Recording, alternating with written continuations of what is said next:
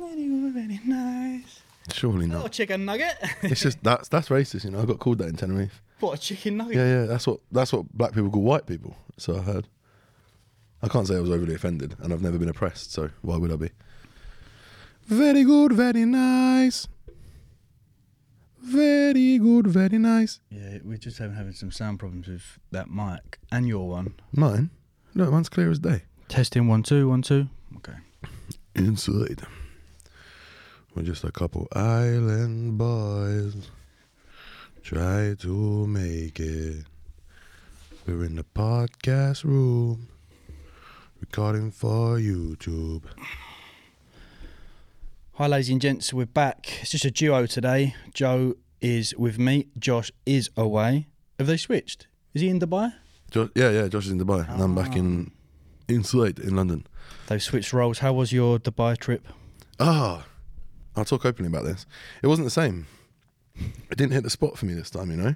Um, Didn't quite fill the void. it didn't quite fill the void. I think there's a there's a few reasons why I think it was a bit of a baptism of fire. Um, but I think it was I, I kind of went out there because I was feeling quite lonely in my you know the Groundhog Day at my flat, working, training, whatever. And obviously, I had really great memories of the last time I went. I was out there with Louis, Isaac, Louis Blackmore, Isaac Vaughan, um, and a couple others. And, and I felt I was in a community of people that were doing the same sort of thing as me, which was great. We had a nice Airbnb. Settings were fantastic. The weather was really good last time. Um, and obviously, it was just a bit of a, a dream. It was like a, a parallel world. Whereas this time, I sort of went out. I was with Cal and Hader for the Callum Muscle Mentors, now I've Pro Coach, and Hader Medi at IFBB Pro. Um, we're being we're being good at naming people now Yeah, because we know you don't know everyone. Well done. Thank you. Um, so the first few days were really good. Like that was awesome, and then sort of Cal went, um, and then I was just sort of in this hotel, sort of on my on my own. I had I had my friend Jay, who no one will know, but I went out there with him the very first time. But we're just sort of on different planes, you know. I I, I can't really. I don't get days off as such unless I'm going to tell to my say to my clients, you know, I'm not working this week, which I wasn't going to do.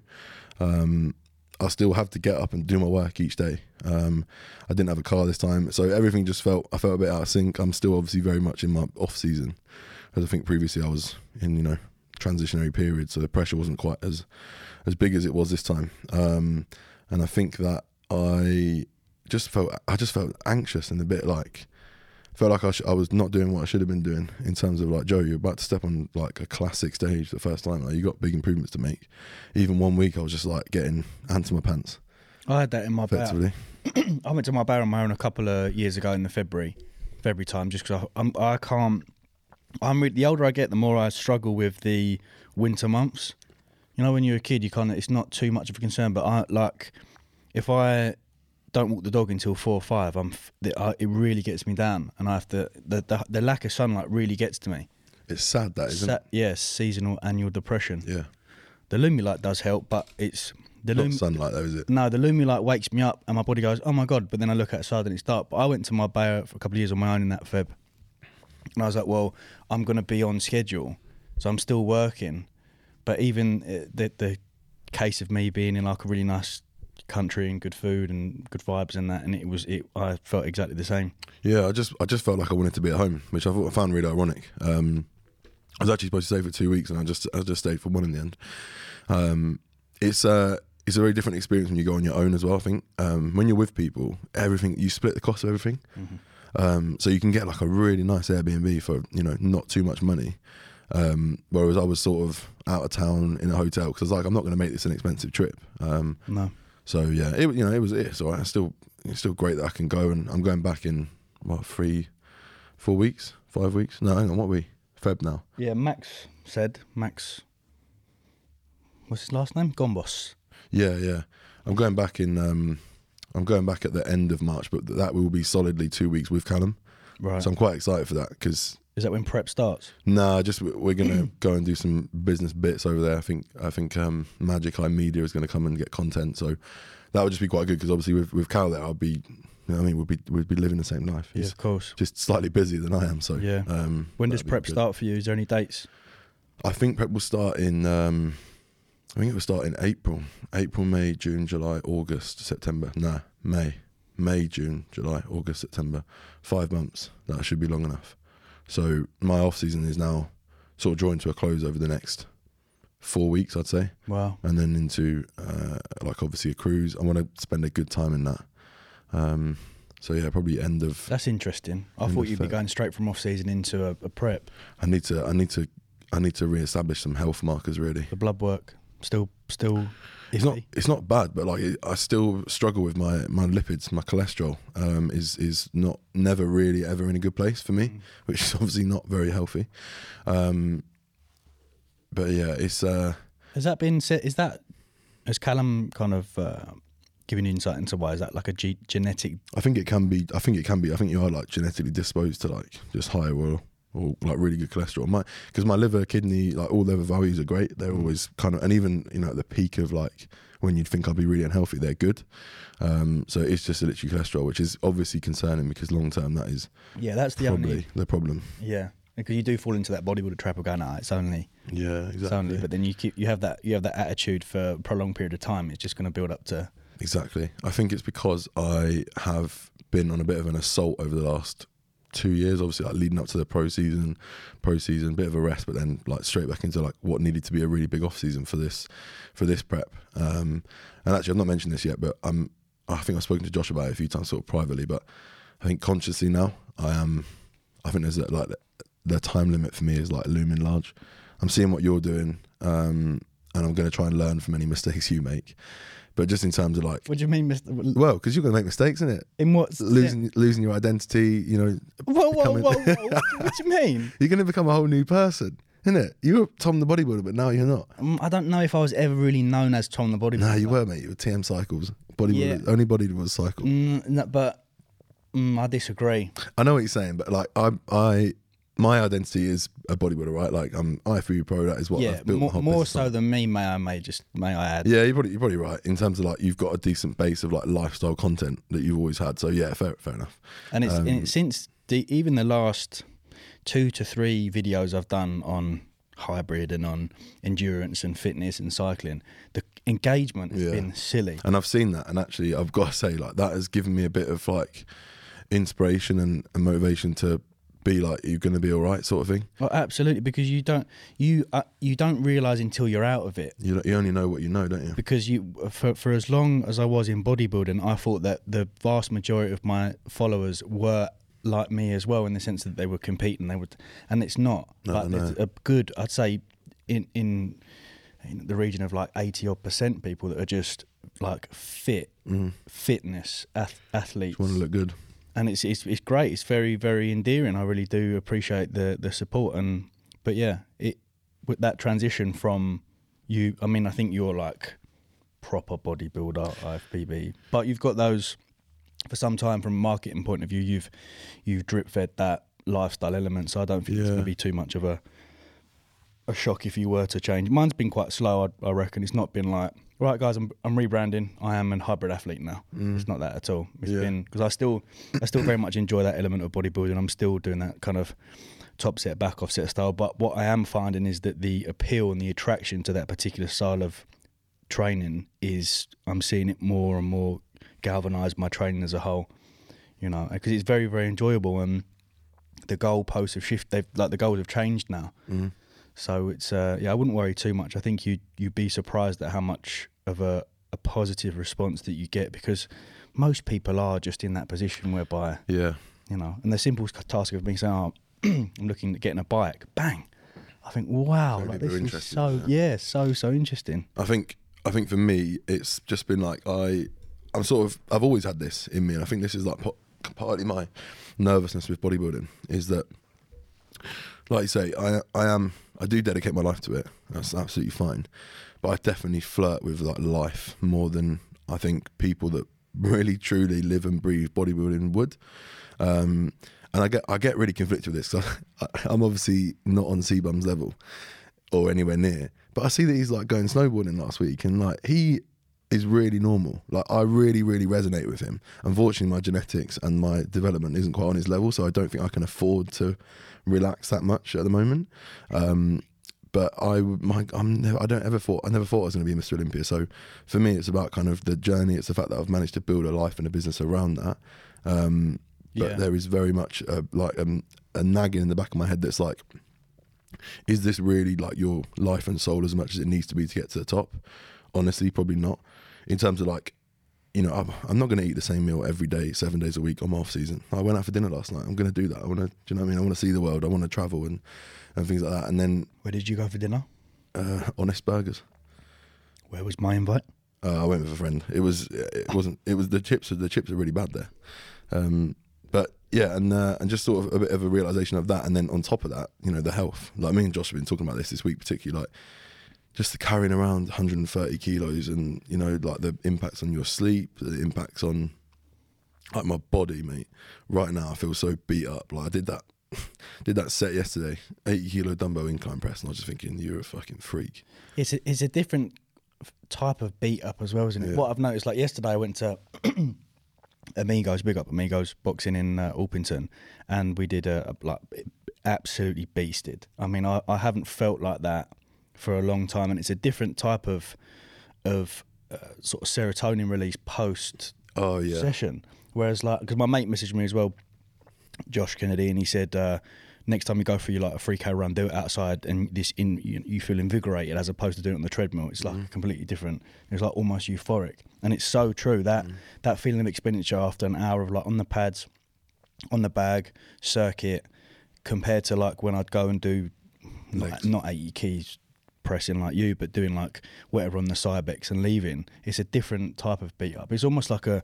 Sometimes I used to get into like a almost like a depressive slump post workout. Oh, I do, mate. After legs, yeah. Yeah, it's that. I got him the other day, and um, just like I just, I, I'm just a like I literally am like useless after legs. I just get in and lay on my bed, and I was just procrastinating for hours. Um, I've just got no no mental energy. Where it's the total opposite in terms of like what you're doing. Um, Hundred percent. I've I've felt that before. Um, because I never, I never got to the point whereby I had to stop because of my health being a, a, a red flag. It was all psychological. Mm. It was all if I if I do this any longer, psychologically I'm going to be in a very very. I mean, I was even going into that last prep. I, I separated, and it was six months of just continue filling voids, and it was like sometimes I wouldn't even know what had happened during the. I'd, I'd sit at, on, on prep. I'd sit with my dinner at like seven p.m. and think, what have I even done today? Like, so it wasn't a case of like, same as you did yesterday and the day before. yeah. I mean, it's, I'm twelve months down the line. It's not any better. So that's why I'm doing all these sports just to just to fill that fill that gap. Oh no, are you all right? I'm alright. I'm alright. I'm alright. You sure? Yeah. Don't talk That's about it. No, no, no. Call up the therapist again. I think. But uh, yeah, it's a it's a- a completely different feeling because I and you feel more productive. Whereas like yes, so yesterday I beat myself, left left Igor, and I was like right work, like blue water. Whereas if I go when we used to go all three of us on those Friday sessions at Muscleworks, remember? Oh yeah. Like Thursday night, I'd load up on a Domino's, get a load of calories in, train Friday morning, and the rest of the day's done. Yeah, so I have to get my like the bulk of my work done before I train because Yeah. after I'm pretty useless, particularly on a leg day. Um, just it just wipes me out. But even yesterday, mate, like I was, everything just hurt, man. I did, I did, I did one, I did one set, and I honestly could have left after that set, which is, it's an, like that is an incredible amount of weight to lift. Like it's, it's a massive achievement. But I, I, I finished it. I was like, nothing felt good about that. like picking it up was hard. Like putting it on my legs was hard. Throwing it back, I was like, I'm gonna get it up, and then Interesting. obviously I did it, but I was just like, oh my god. Um, which I think in terms of like an insight into training, like that is the reason why we see like the emergence. I think of machines and and cables and things like that because you can subject to your you can subject your muscles to much more external forces in a really effective way without as much impact on or like you know risk to injury or impact on your joints because that's um that's certainly what's happening when you're picking up and pressing 160 kilos like So yes, I mean it's a shocking weight, isn't it? Eighty kilos aside. It was so big as well, mate. Yeah, I know, you like, took "Ah, a It's just so awkward. Is that is that? It's weird you say that because it's almost like the uh, the anticlimactic effect that S- Steven Bartlett talks about when he had more excitement and exhilaration through finding fourteen quid behind chicken and chip shop di- you know dinner tables and chairs as opposed to when he got 200 million. Do you know, I'm, I'm I'm absolutely exhilarated with like the achievement. I really am. Yeah. Like I'm I'm buzzing to have done that, and it was absolutely it was 100 percent an ego thing for me. Like I just wanted to tick off that that weight. Of course, I, I watch you do it. and I Um, watch people in the gym like that. It's, I just it's not even for anyone else. I don't really care if anyone else watching. I just wanted to I wanted to tick off that 80 kilo dumbbells this off season. Yeah, is that is that you done now though? Is it is did you slam them down and think right? I need to do 82 point. What were they? Did they go up at crazy? No, they go up to 90. I'm not fucking touching them things. No? no way. I can't. I wouldn't be able to make a 10 kilo jump anyway. Not at that weight. No. I would absolutely love to. To come to think of it. What if we helped? As in, like carefully placed. Oh, it's just another 10 kg in each arm though. I just, I think if there was an 85, I would maybe push What for it. increments do they go up in? 82.5, 85? No, in in Craven it goes from 80 to 90. Oh, so that's just, I'm I'm happy with 80. Like that's that's a, I, basically I remember years and years ago watching Jace 345, Jace Long, you know, press 80 kilos like with with ease and just thinking I'm never going to be able to do that. So for me to be able to done it, like, I think I, I've- I honestly think that's like freakishly strong. So I'm buzzing with that. Um, How many reps did you get? I didn't see. I've got five. That's fast. So I'd like to try and get into like six, seven. If I can get up to like seven, eight, like done, Mm. finito. Um, do you know what? It's funny. It's not even supposed to be programmed. I'm actually supposed to do reverse banded incline Smith press, You're joking. but I saw Josh incline pressing. And I was Sorry, like, "Man, I need Cal." a bit of that. Sorry, Cal, pro coach. Sorry, Cal, bro, go. You're letting the team down. Congratulations to Cal, by the way. Fantastic. I do like that rebrand. It's really nice. Very, very nice. You, you on you on the logo as well. Yeah, poster boy, buzzing. Amazing. Yeah, man. Big, big congrats to him. I think we're getting Cal in at some point to uh, to discuss. I'm looking forward to pulling pulling him apart a little bit. Yeah, that'd be a really cool discussion. I always think Callum's very good at just. uh, He's got away with words. I always think his captions and the way he speaks is like he's very eloquent, Mm, very Most- very much so. eloquent bodybuilding. I want to bring it back a little bit because I wanted to ask you your uh, when you're in situations whereby you feel a certain way, how that affects your relationship with food.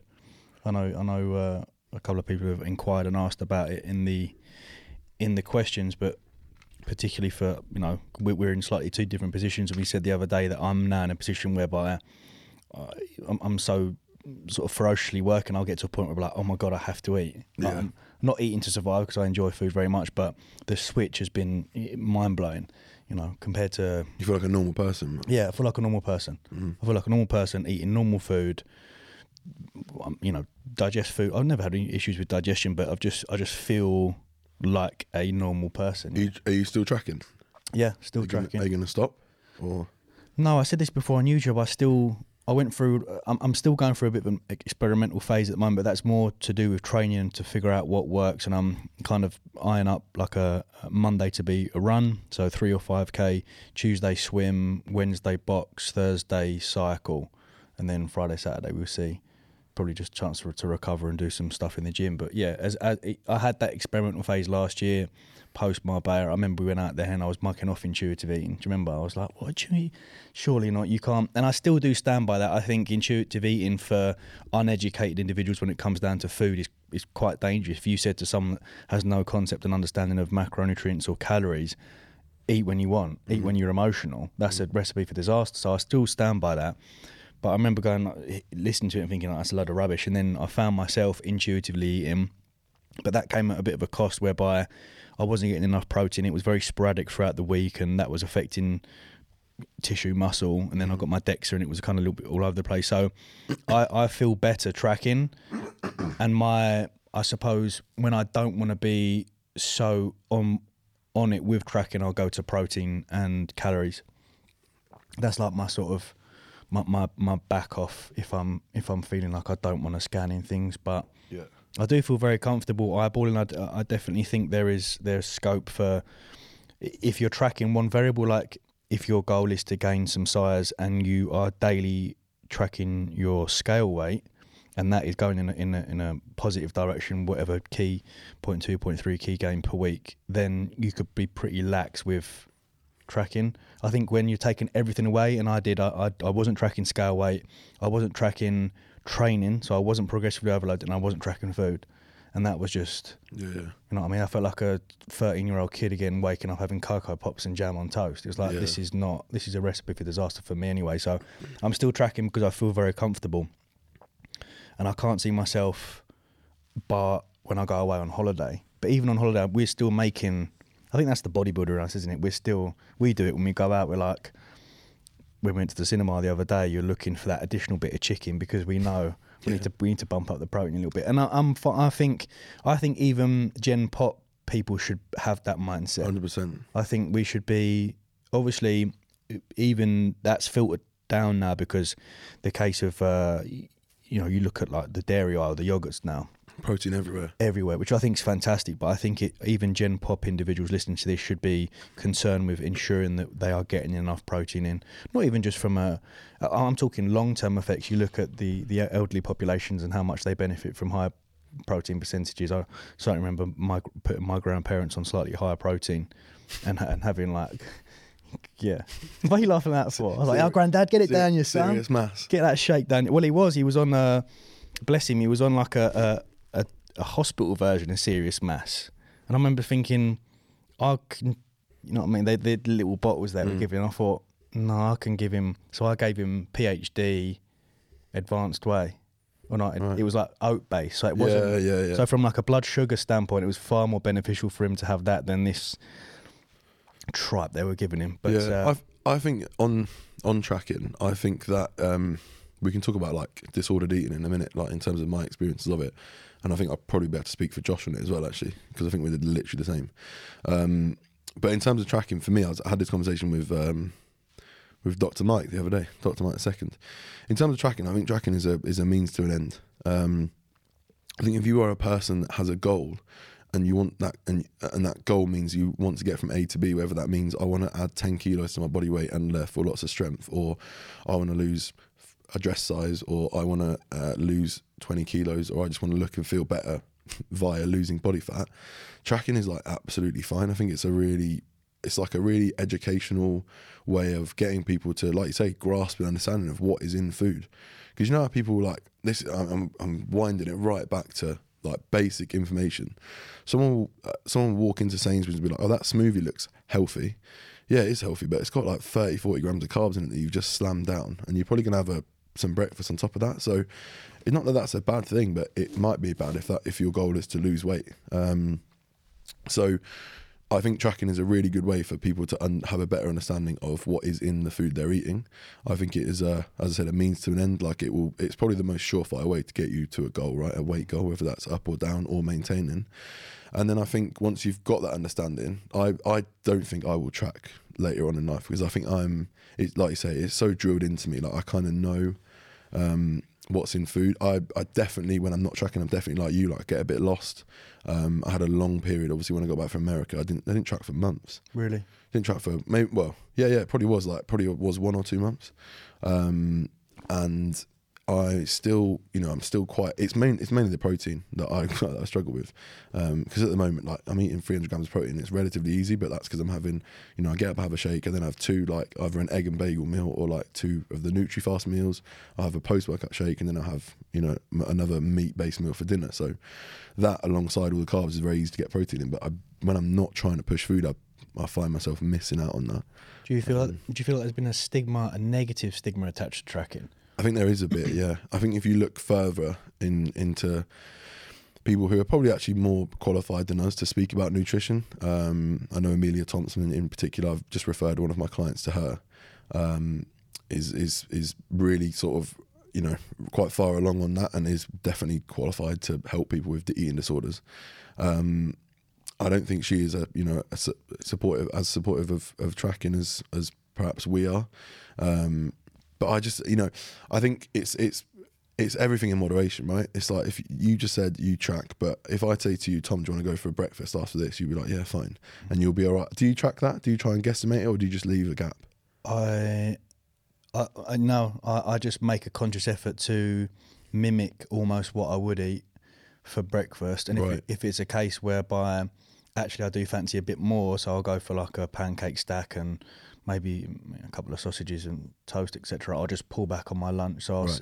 I'll see that as a chance of like almost this breakfast that we'll go and have this morning would be almost my breakfast and lunch merged together. Right. Okay. So I'll just make a conscious effort to get in some protein at lunch. So, what what I'm what I'm trying to get at is like for me, that's there's nothing unhealthy about that. No. If someone is absolutely obsessed with tracking, and it therefore stresses them out. It therefore makes you know their their family or their partner invites them out for a dinner, and they're like, "Oh God, can't see the menu," so they get stressed. Then yeah, unhealthy. Like you probably need to break that cycle. But someone who tracks relatively uh, consistently, someone who is happy to swap things in and out, or in my case, like I would just obviously at the moment I'm trying to just get as much food in as I can, so I would just I would leave that on there and just say okay, I'll underestimate. Let's say I eat, you know, a breakfast burrito and some pancakes. I'll say that's about 900 calories. It's probably a bit more than that, but it will mean that I'll get my food in for the day. So for me, that's not unhealthy. Um, I think it's a I think it's relatively healthy. Like I think it's it's up to the person to decide when something's bothering them. Um, so yeah, that's my take on tracking. I Yeah, think. because I remember, I remember both of you post show last year was like a just yeah, yeah. We can we can talk about that. I don't mind talking about that. I think um, I feel a lot of shame in the at the time when I'm doing it. Um, and again, this this goes back to that thing in me that's like, are you as committed as you need to be to this process? Um, I certainly am at certain times of the year, but I'm very very bad post show and off season. I definitely take a more relaxed approach. Um, prep is obviously a different story. Like it's kind of well, I had one, I had one, I had one slip last prep, but other than that, it's like six months of consistency. And I see that as well with you. I see even even at Christmas, whereby you're in that off season phase and you're more inclined to have, you know, you get more excited about go for a fucking drink or mulled wine or whatnot. you know Yeah, I yeah, mean? yeah. And that's that. Yeah, I like like I don't drink often, but like I do drink, and I'm I, I don't mind drinking. Like Yeah. I, I rarely push it to like a limit. I don't Yeah. often have a night out, maybe probably like once every eight weeks or something. Which for me, you know, you can still progress. Obviously, I Of can still course. progress on that. You could probably still progress on a, on a once a month, to be honest with you. Yeah, yeah, definitely. Um, but in terms of yeah, in terms of like uh, like binging and, and stuff like that, definitely for me struggle massively post show. I've always struggled. I've never managed to not struggle, um, and I think for me the this latest one was probably the worst because it was like laced with it was laced with like loneliness and and uh, and just a gen- I was I, I remember being out in America right so I finished that finished that prep first show went great had a the next day I really attached food to like celebration. So the next day like cows cows would have a day off. Oh my god. I must have done a 10,000 calorie challenge and more. There wasn't a minute of that day that my stomach wasn't full and yet I had a show in two weeks. So massive mistake like on my part because I couldn't control myself but I think Cal probably shouldn't have let me do it but he he wasn't to know that like No. you know, we just got top ten at New York Pro. Like he, that's the first show we've done together. He had no idea to the extent I would like fuck it, which I did. And he probably thought you're on such a, a you know a high this level of ecstasy that you're on it. You you're not gonna overindulge. Do you know what I Maybe mean? yeah. And obviously, and unfortunately, I was with I was with Louis and Louis and uh, another competitor, and uh, Thomas was the other competitor. In particular, had finished his, his season was finished. So he was almost like egging me on. Yeah. Um, you know, so we spent that whole day eating, man, and, and I woke up six kilos heavier the next day or whatever. what it was? Or actually, I don't think it was. I don't think it was as much. And I was like, oh, fucking got away with it. The next day, when- yeah. Oh no, sorry, that's not true. It was the day after the show. It wasn't that bad, but then the day after the show, Got you. the two days after, it was really bad. So, and and really, you know, that is potentially where my season went wrong because we did well at the New York Pro, and then I had to spend the next two weeks in what was a horrible deficit, and my body was already pretty knackered um, at this point. So, I remember saying to Cal, like, I was, like, I'll push it, like, and I did, and we got the weight back down and stuff, but felt like crap, man, for two weeks, and then obviously went into Milwaukee, Miami two weeks later. So I think really that kind of derailed my my prep. So in terms of taking that into this year, if I am to do one, two, three shows or two, three shows, like I won't be having a day off between shows. And I think I should I should have known that. I Yeah. should have known better. I just thought I think I let the occasion get better of, Of me. course, which you know can't beat yourself up about. These things happen. Yeah, These things happen, and the support this year will be far different. yeah, exactly. I'm not competing, so I'll be. and I hope yeah, like I hope Cal will be there and Yeah, of course. like that. So, but then, uh, yeah, I think the the real the real problem was after New York, um, was after Miami, whereby I was now completely on my own at this point and had been for a week or so, in a really cool place, which was full of distractions and temptations, and you know, traveling. Like it's one of my favorite things to do. I was in Miami, of all places, um, but yeah, on my own, and I just. I wasn't. I wasn't even enjoying myself at that point, and I'd done that show, and I, and and and post show, I was just like, right, it's your time to actually, you know, enjoy yourself a bit. And I didn't enjoy myself anymore, but I just I just ate. I just kept eating, man. I was going to Whole Foods. I was going to I was going out for lunch. I was going out for dinner, and what I was doing was to try and. It's so unhealthy to think about it. Please, no one follow this. This don't do what I don't do what I did. I was trying to outrun that diet effectively. You know that was saying you can't outrun a bad diet. Well, I was trying to do that. So I was I would wake up. I'd do forty five minutes cardio. Okay. I would then. I remember one day. I went the one, the one day in particular. There was a breakfast place I wanted to go, and it was like a must have been like a couple mile walk, like thirty minutes walk. Bear in mind, at the end of prep, your legs are knackered, mm-hmm. your joints are dry. You're pretty you're pretty screwed. And I was like, I'll walk and I'll walk back to get my steps in. So it's about half an hour, forty minute walk each way. I remember after that day just being like, my legs are just. I think they're just giving up. I was already struggling with my knees, and so I was trying to, yeah, I was trying to outrun like that that bad diet, and and then instead I was just like filling this void of like unhappiness and Mm. dissatisfaction that I had with food. So I was just I was binging every day. And what? When did you go to Marbella with me? That was probably four weeks later. Once I got After I your last back. And I show. still was bad then, weren't I? Not great. You weren't great. No, I do remember. Not that I'm in a position to say like, stop eating because No, but the it's still physique bad, looked though. silly. Like you, Yeah. we- I remember we both trained topless at Padel, and it was just silly. Like the the humidity, the condition. It was like And that's the problem, you know, because you your physique doesn't. Det- I, I was probably. I tell you what, I really fell off when I got home. Mental health. I think I probably spoke to you about it. I spoke openly about it as well. I was in the gutters. Like I felt lower than I've ever felt in my life. And every I trained every day, but other than that, I stopped. I stopped jabbing. I stopped. I was really bad with like my my um, vitamins and supplements and everything. Everything fell off. I was just trying to relax because I felt like I needed to get back to a, a place of like equilibrium. homeostasis. And uh, so, you know, that that time out in Marbella, I'd probably, I probably hadn't jabbed for a few weeks. So my testosterone actually, like clinically, was probably quite back low down. But your physique just doesn't seem to deteriorate. Like you, you fill it up with food and your stress drops. And I remember this is what happened. Like I got back, I remember sending Cal pics like a week and a half after I'd been back. You know, just back training at the coach, and I was like, "What is this physique?" Like I remember. I had I had a back all of it. It's like I'd literally grown a back in two weeks. But Yeah. obviously, what had happened was the stress had just dropped, and my body just started responding to the food. Exactly. Um, you know, and obviously I wasn't as tight, but the fact that the muscles are piercing the skin almost, like it was, it was crazy. So you you know your physique isn't deteriorating as quick as you expect it to. So you get this like positive feedback as well. I could just eat then. So you keep going. Yeah, that's the yeah, it, that. Then it ends up quite being quite dangerous. Yeah, and then and then at some point it's just like poof, it's gone. You know, it's not, but it's like you slowly deteriorate, and then you- you're at a point where you're like, oh right, Yeah, it's a, it's, a, it's an interesting one because I we sort of joke around in the group chat because Josh was on um, how many Deliveroos like, and and and I don't know why, but I I've never been in that position. I've never been post show gone crazy. yeah. Maybe you know we went out for dinner after my the only time I can remember as a junior, but uh, even then I was very I don't know. There's a there's a bit of a barrier for me when I get into that, and and I don't know where that's come from, but I think actually there was one time because I rang you, didn't I? I said, Onto the petrol station. yeah, I said I've gone to the petrol station. I'm I'm I'm so hungry, and I felt like a bottomless pit. And I was like, "What do I, what do I do?" And you went, "We'll go back and get Ben and Jerry's and more cookies." I was like, "Is this the correct advice?" He was like, "No, no, you're in it now." I was like, "All right, cool." So I went back, got Ben and Jerry's, got cookies, didn't touch the sides. Not official advice, by the way. That was me bantering one of my close friends. But yeah, but then I, obviously in, in my headspace, I took it as gospel. So then I was like, right, I'm gonna go to Morrison's now. I think I put out a thing who does the best cook. They've it's like 7 p.m. at night. So who does the best cookies? It's like Lidl or something. So I went to Lidl, Welling, thankfully no cookies.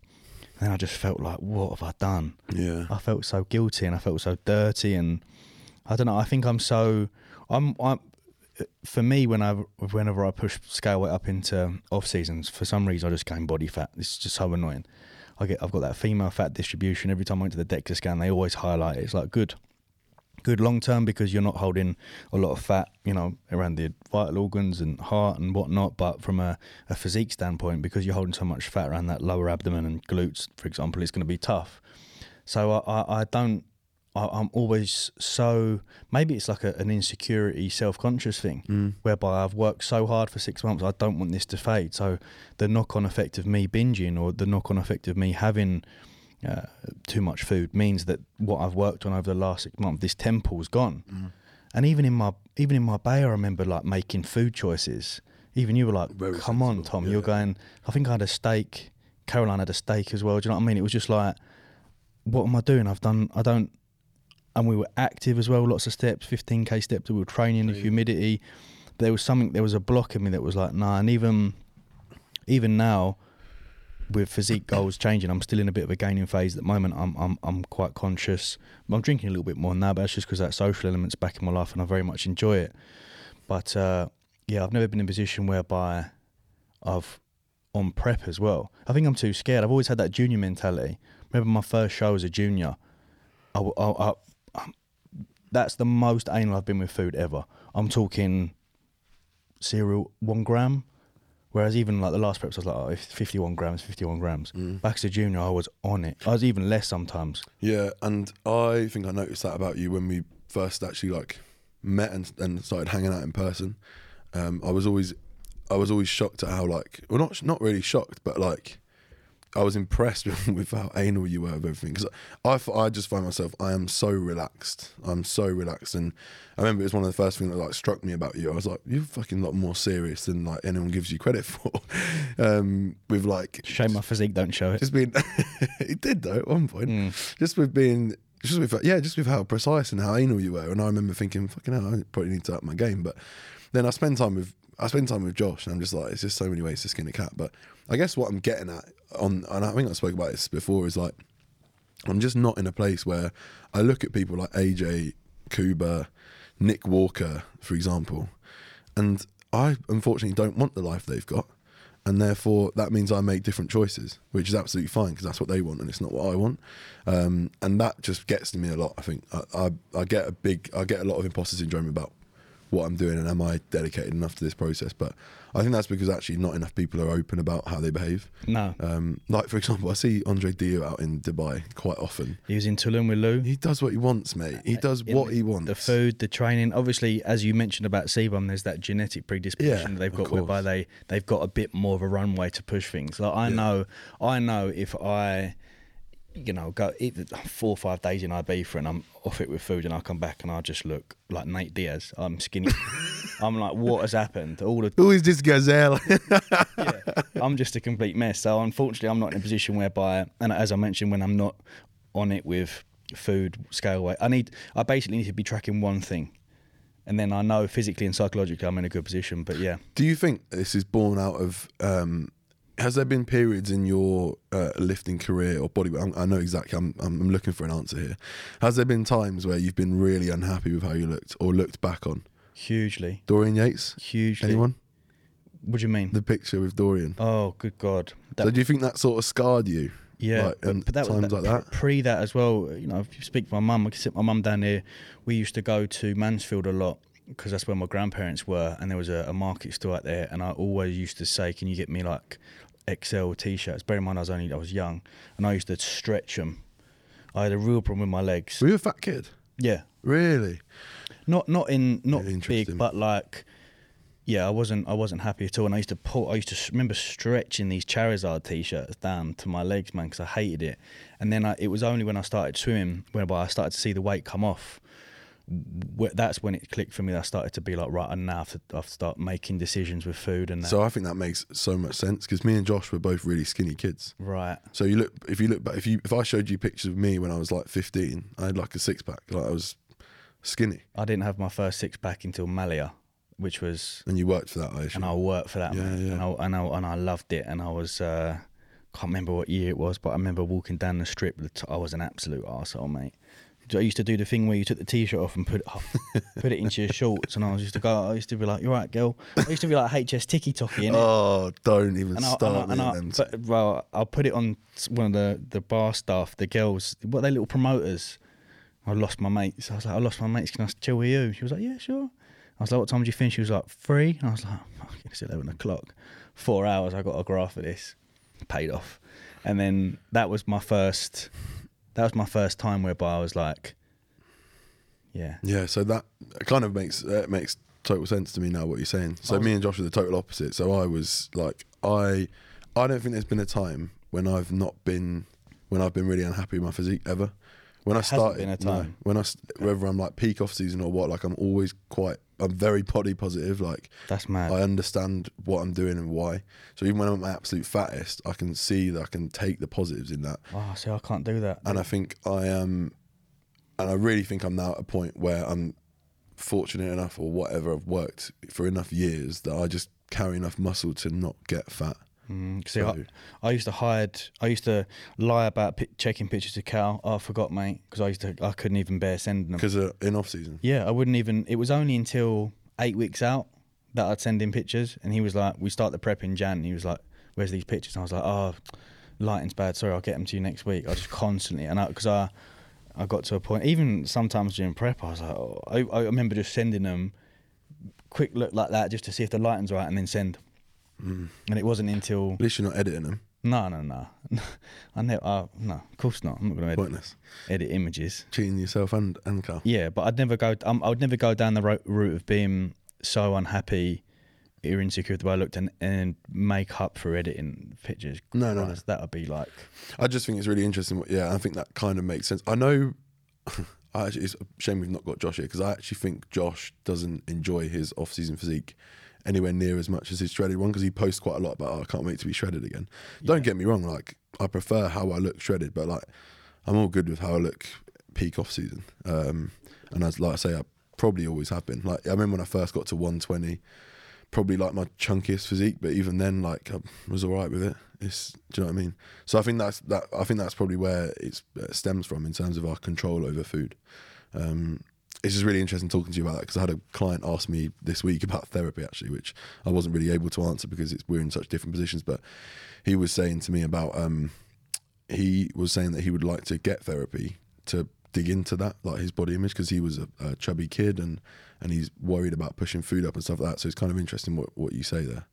Um, yeah, very insightful. Yeah, it's in, also interesting that you said about how you can be in a position now whereby we are now seeing or open. We are now seeing individuals like Andre and Chris that are highlighting that particular because it's quite rare that even back in the day you used to see bodybuilders have that element of this is my life because you sort of subjugated to them just uh, that bodybuilding is Mm. their life and and whatnot and it, it, it is I think it, it needs more spokesmen and women to highlight that Yeah, I agree. I think um I think what I've always thought actually I can't think of I can't think of many slash any open class bodybuilders that don't that it's not their whole life or at least not openly. Maybe there are some. I know actually some sort of back in the day like um who's that guy? Who's the absolute goat that used to um is it Kevin Levrone that famously didn't train in off season then oh just yeah started Ma- in prep. yeah yeah yeah So But but Bumstead does that in the sense that he, I think he said it on a podcast where he would, the, like the gear usage comes completely. yeah, and there's like off. three months off training. I've Yeah, and you can tell because I think him and Brandon did a video together, and he not shrunk. Good God, he's still a, a, a mountain of a man even when he's off the gear. But it was definitely noticeable, Mm. like that contest shape. And then he went. I think he went to Mexico after his most recent Olympia. Just looks incredible. Yeah. But he is genetically gifted in that Yeah, position obviously. whereby he can pull back. I think for the vast majority of us that go in, especially from a hormonal imbalance point of view, go go post show and just completely come off. It's not going to do him do him very good at all.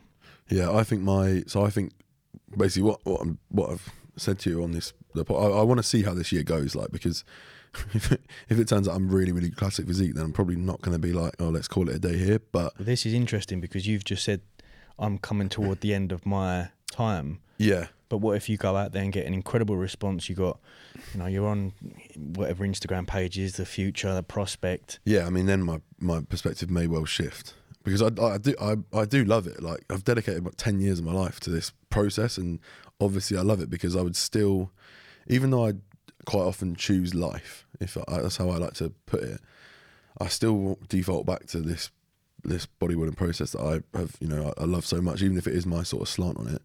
Um, and yeah, if, if it goes really well and like I qualify for the Olympia or whatever, then fucking hell, I might have to carry on a bit. But I'm definitely not going to compete next year. Um, I've got lots of weddings, and I think I'm going to miss the whole of summer this year. So I'm gonna, I'm Mm, going to really. be Yeah, yeah. Well, shame. it start, starts in May, doesn't it? So May, June, July, August. Yeah, you're done. I'm done. You're done. You're done. you're done. You're done. You just got to Um, go hard this Christmas. Plenty of plenty of Christmas markets. Yeah, yeah. Um, but yeah, obviously, I, you know, things things things might change, but I'm definitely not going to compete next year. And I think I will. Pretty confident I'll come off after this season, Yeah, I'll, jo- I'll probably be joining you. and I'll just I'll just cold turkey. I'll just be like, "Pff, get it done. I might do a power PCT actually. I'll probably Yeah, I think I think it's worth. I think it's also worth documenting. I think one of the biggest reasons why people are so in fear of that is because there's not a huge amount of information. Bar Dr. Dean's stuff with regard to how to correctly, uh, you know, take on a PCT protocol. They, I haven't seen much my PCT journey. no. you know, which I think will be very interesting. I definitely want to cut. The more I do this, the level of sport and athleticism, the more I want to get rid of it. Like it's weird how your your your the concept and and how you become not reliant on, but but you. I remember being so excited, like, right, I've done my 12 week cruise, my bloods are good, never really had an issue with my bloods. I can't wait to up the dose, I can't wait to. Yeah. I want to get, I, I almost feel like Venom with the shoot, I want it out my system. Mm. I, I almost feel dirty having to to to inject. Is it like after after you jab, do you feel the same as after you've had a beat? Yeah, al- almost. Yeah, yeah. Oh, what am I doing? Yeah, I just think I, I, I and and there- there's I know I'm in a physiological range of testosterone. So the last eight months I've been somewhat natty. Mm. So there's no, but there's still an element of I want to, I want to start this process, this hybrid, this swim cycle run, actual natty Yeah, yeah, yeah. because then it's like a real true representation of my performance. You know, but you know, if I get my testosterone done, it's still at a. I think it's like last time was 13 nanomolar. So there's still Middle of the road, basically. scu- there's still room for me if I wanted to to push that dose up to get on the higher end. And it's what a lot well, it's what basic TRT does, isn't it? They they Yeah. come to me. Even our mate you spoke about, you can, if you're on that lower end, you can push up. Whether or not I go down the route of just continually sticking on that dose, don't up the dose, and then implement, as we spoke about, the aspartic acid, things like that, which I think is equally interesting. But yeah, I'm I'm I'm looking forward to coming off completely and seeing how that affects affects me. But it's interesting that so no no shows for you next year at all. I need a year off anyway, man. I like. I've. I've this is the first, only the second time I've done two years on. Um, so yeah, I'm excited. I'm. I'm really, really excited. Like for that, for the shows this year. It's a very big challenge. I need to start reaching out for like posing coaching and stuff. So it's going to be exciting for sure. For Um, classic, yeah. classic, of course, yeah. But uh, but yeah, next year I won't be competing, um, and I'm excited to live like a normal life, like for a bit, you know. Um, Do you, do you think you've both got to that point whereby you're probably aware that what you're doing with anabolics is having a yeah, impact? one million percent. We literally were DMing about it yesterday. and you just, and what are you just accepting it? You're like, but this is part and parcel of us being the best. I am accepting it for a limited period of time. Yeah, sure. I guess suppose that's in my head, this is how I'm like laying it out, and this may or may not be correct, but like it's a it's a short career, right? It's a particularly short period of time where I'm going to be this unhealthy in terms of the size I'm carrying around and whatnot, and therefore, and my life post will be very healthy and naturally very like very healthy, you know, fit and hopefully able, and I'll carry all the nutritional practices that I've been carrying from from now. So I almost hope I can like claw back some years, as it were. But at the end of the day, like if I live to whether I live to 85 or 88, like I don't really care. Do you know what I mean? really. Yeah. See that To since I've taken a step back, I wanna. I get. I'm more in fear of it. Like I'm not. I wanna. I want longevity now. I want to live till I'm old. I, w- I would like to live till I'm old, but f- you know the way I see um, grandparents and stuff, you know, getting to that point in life whereby they get to a certain age and then they just deteriorate, and the quality of life of that last few years is not. It's not really anything that I'm. I would true. rather have lived the life that I loved whilst I was able to do so, um, and if that means I shave a couple of years off at the end, I can I can deal with that. That's true. Well, God knows what sort of technology will be out when we're in. Uh, Yeah, yeah. Hopefully, I'll, 70s, be, I'll still be at 100. mm, We'll see.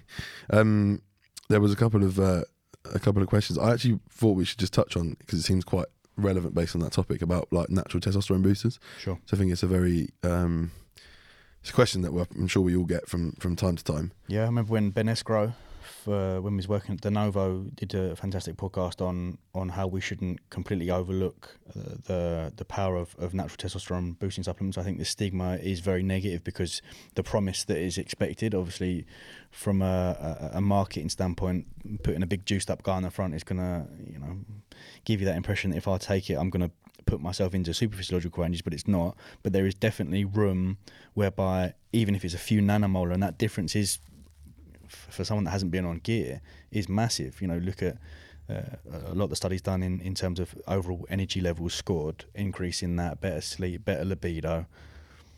So I definitely think there's there's room for people that want to make improvements and adjustments, bar the obvious being sleep factors as well. I think that is so overlooked. Mm. It's almost like a sleep supplement, isn't it? You don't want to. I don't recommend Dr. Dean Sleep Stack or PM Priming until we've improved your hygiene. Yeah, yeah, yeah. And it's the same with testosterone. If we want to really assess testosterone and make those adjustments, n- nutrition, sleep, lifestyle factors. Are you smoking? Are you drinking? Right, they're boxed off. Now we look at it. Yeah, yeah, it's yeah. not gonna. You're gonna get more out of it, aren't you? Yeah, I think I want. I think I want, I want us to answer it for like a for someone Gen Pop who has seen like, oh, I see this testosterone booster with like a you know someone who's clearly on steroids advertising it. The general consensus is that they're not effective at boosting your testosterone, boosting your testosterone. I think what you can see is that if you have already testosterone on the lower end of the scale, implementing things like um, D-aspartic acid, for for example, vitamin D and K two um, can bring your levels up maybe to a, a bit more. But I dare say you've probably got a ceiling, and you're not going to break through that, and you're certainly not going to be super physiological from taking No. any natural That that vitamin. D thing, and I might sound a little crude. When I bump my vitamin D dose up, I know my sex drive goes through the roof. Really? I don't know what I use the DLux spray, the four thousand.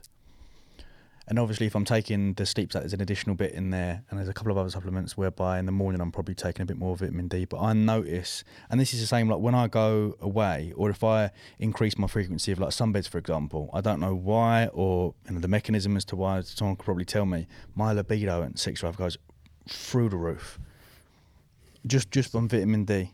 So there you go, Vit, Vit D.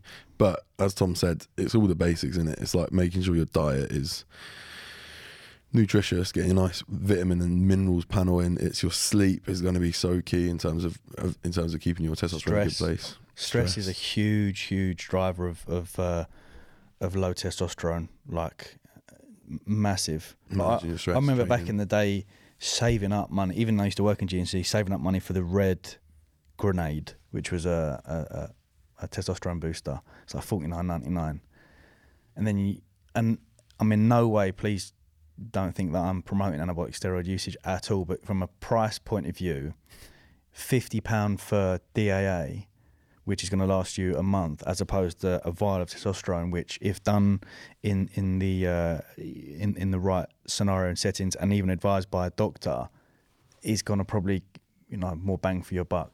That's not me saying everyone go and take testosterone.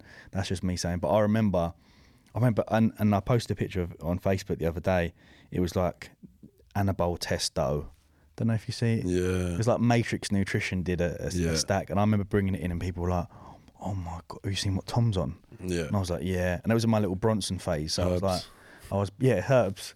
I was being better off, like you said, having vitamin D. But that was when the Dorian Yates days. I was just having bacon, maple syrup pancakes. I was having beans, you know, the beans and sausage. Oh, I love them little pork sausages. And I had them on toast, and I got fat, and I got fat, and it was terrible. And ultimately, the fatter you get, there's also going to be a reduction in testosterone.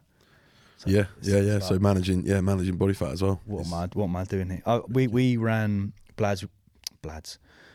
We ran bloods one of my clients just for this because he wanted to get a, a pre-blood list done and he lost quite a considerable amount of body fat and his testosterone rocketed Really? by a good good amount as well. I'll have to pull him up. Because there's a tipping point there, isn't there, in terms of, I guess, someone who's overweight losing fat to get to a more healthy place will Yeah. see higher testosterone. But someone who, like a natural prep, for example, it will absolutely drive your testosterone into the ground because also, Oh, this is the problem with bodybuilding usually. too much body fat. I know. No, not enough testosterone. Too little body fat, and, and natural, not enough testosterone. So there's a there's definitely a sliding scale. That's bonk it on it said just be hybrid athlete, man.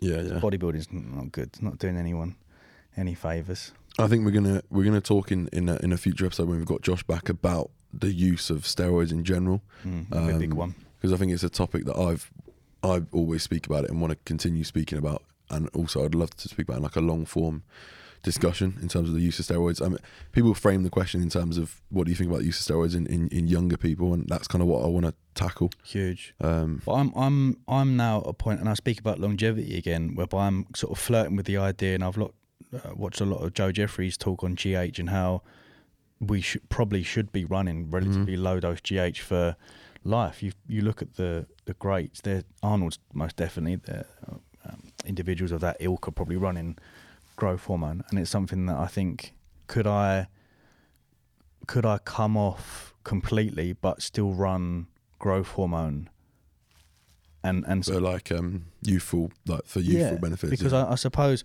but then I'm I'm the sort of person whereby I'd feel like if I'm going through a certain phase I might just up it a little bit do you know what I mean I think I think growth on its own It's- uh, it is- doesn't do a lot. It's No. the synergies with with testosterone, Testosterone. together. But I think I think I'm I'm pretty sure that um, in parts of the world, like females take a little bit of growth for just like for staying young. but it's uh, over the counter isn't it like you can you can get Oh, I don't know. I need to get that Pfizer that Pfizer pen It's good stuff. That is. But yeah, we want we want to do a, a podcast on that, and I think it will be interesting to to to dive into it a little deeper with, with you two being in the position where you're at now, and me being in the position I'm at too. Yeah, definitely. I look forward to that discussion. Um, there was one final question which I, I do want to answer. It's not really related to what we've spoken about, but someone took the effort to send me a voice note to explain his question. So I think we should at least dignify it with an answer. So Respect we'll, it. We'll, we'll finish on this one, and it's about um, how you manage your time off, or I think more specifically, how you deal psychologically with taking time off when you are a one man band. Um, he he was explaining to me that he is he's currently in the army, but he does online coaching on the side. Amazing. He's got content to think of. He also trains himself, and when he feels like, or, or when he does nothing for a, a short period of time, he feels guilty. He feels like he he can't take that time off, which I can 100% relate to. Um, I think I'm quite good at dealing with it. But wanting to understand from your perspective, especially like now, I know you've got a lot going on. Obviously, managing like managing the media side of this, managing launching IBF Classic, thinking about flow, trying to sort out your own training. Mm. Are you taking time off? Do you have a time period in the day where you where you relax? Because I saw you at the computer at like 11 p.m. two nights ago. Yeah, that was just uh, just a. I was at Jake Hall's preview talk, which is fantastic, by the way. But the uh, that was just me wrapping up a few things because I was obviously out. But no, usually I'm I'm I'm done. I'm off by by about five five six p.m.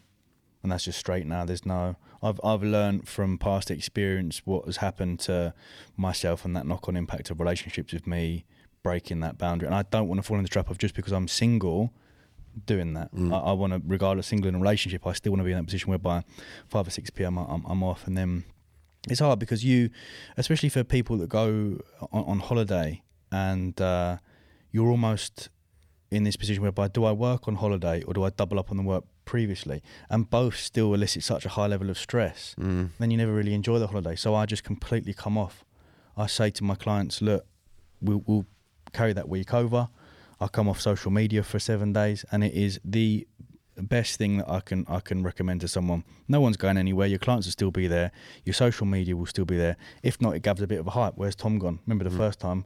Where's Tom gone? I log back in and my followers are boosted up. And not I'm saying that I did it for that purpose, but for that reason. But I, I'm I'm I'm off now, and I've seen the knock on impact. Like my previous partner having to to do the, the amount of work that was required for that week that she'd have been off. The burnout is is on set earlier, Mm. and then holiday you spend like Almost recovering. almost recovering. So it's it's very very unhealthy to get into that mindset whereby I've got to do this and got to do that. So no, I'm I'm I'm off completely. And if people don't like that, then that's fine. I'll I'll I'll, uh, I'll stick with people that allow that.